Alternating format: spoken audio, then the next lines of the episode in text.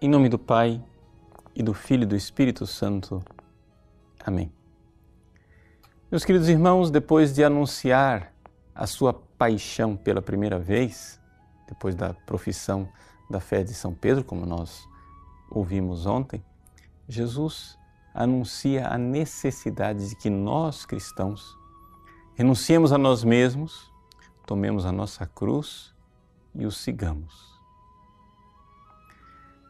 Esta realidade de tomar a cruz, renunciar a si mesmo, é uma realidade dentro do cristianismo que, poderíamos dizer, é a coluna vertebral da moral cristã. Por quê? Porque, na realidade, não se trata somente de seguir mandamentos.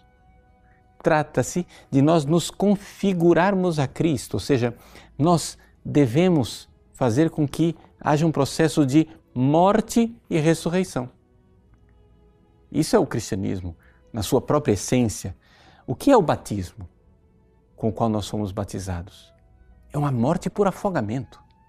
Sim, quando nós batizamos os nossos filhos ou nós nos apresentamos para o batismo, o que acontece ali é que nós, por aquele sacramento, matamos o homem velho. E ali, saído das águas do batismo, vem um homem novo. É a passagem, é a Páscoa. É por isso que é na noite de Páscoa, na vigília pascal, que se celebra o batismo. É a noite em que todos nós encontramos ali a nossa identidade mais profunda, nossa configuração, a passagem, a Páscoa de Cristo, morte e ressurreição. No entanto, este, essa realidade, essa exigência batismal parece algo esmagador, parece algo excessivo para quem não tem fé. Por quê? Porque, é claro, o que é que Jesus está é, exigindo? Que renuncie a si mesmo, tome a sua cruz dia após dia. Mas ouvir isto para as pessoas que não têm fé é, é algo verdadeiramente desanimador. Ou seja, até assustador, poderíamos dizer. Porque se aproximar de uma religião que pede a minha morte. Mas na realidade, aqui nós estamos somente diante eh, de uma aparência. Sim, por quê? Porque, embora haja uma morte verdadeira, o que as pessoas eh, que não têm fé não enxergam é que por trás desse preceito existe uma grande consolação.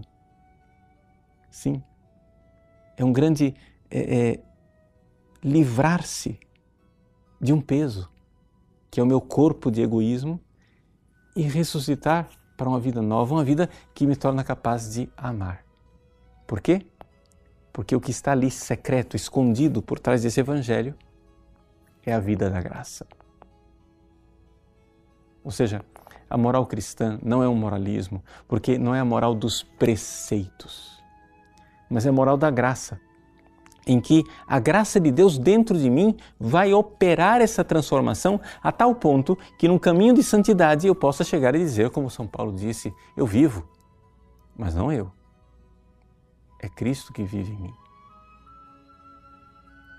Se nós olharmos a vida dos santos, nós iremos ver é, as várias formas nas diferentes biografias de milhares e milhares de homens e mulheres onde Deus foi realizando esse processo de morte e ressurreição.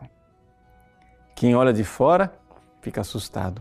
É Tertuliano, o antigo escritor cristão, quem usa uma comparação da lâmpada, ou seja, aquela lâmpada de óleo, como se fosse a lâmpada de Aladim. Ele diz assim: o cristianismo é como uma lâmpada. Quem olha por fora vê a chama, vê o fogo que queima e arde e fica assustado. Mas somente quem está dentro vê a unção. Ou seja, o cristianismo, sim, é a moral do vai, renuncia a ti mesmo, toma a tua cruz. Mas é também a realidade do Espírito Santo, da graça santificante dentro de nós, essa unção, essa consolação dentro de nós, de configurados a Cristo, sermos introduzidos na vida, maravilhosa do amor. Sim, o egoísta precisa morrer. E a boa nova, a boa notícia é que quem ressuscita é o amor encarnado que vem morar em nossos corações. Deus abençoe você. Em nome do Pai e do Filho e do Espírito Santo. Amém.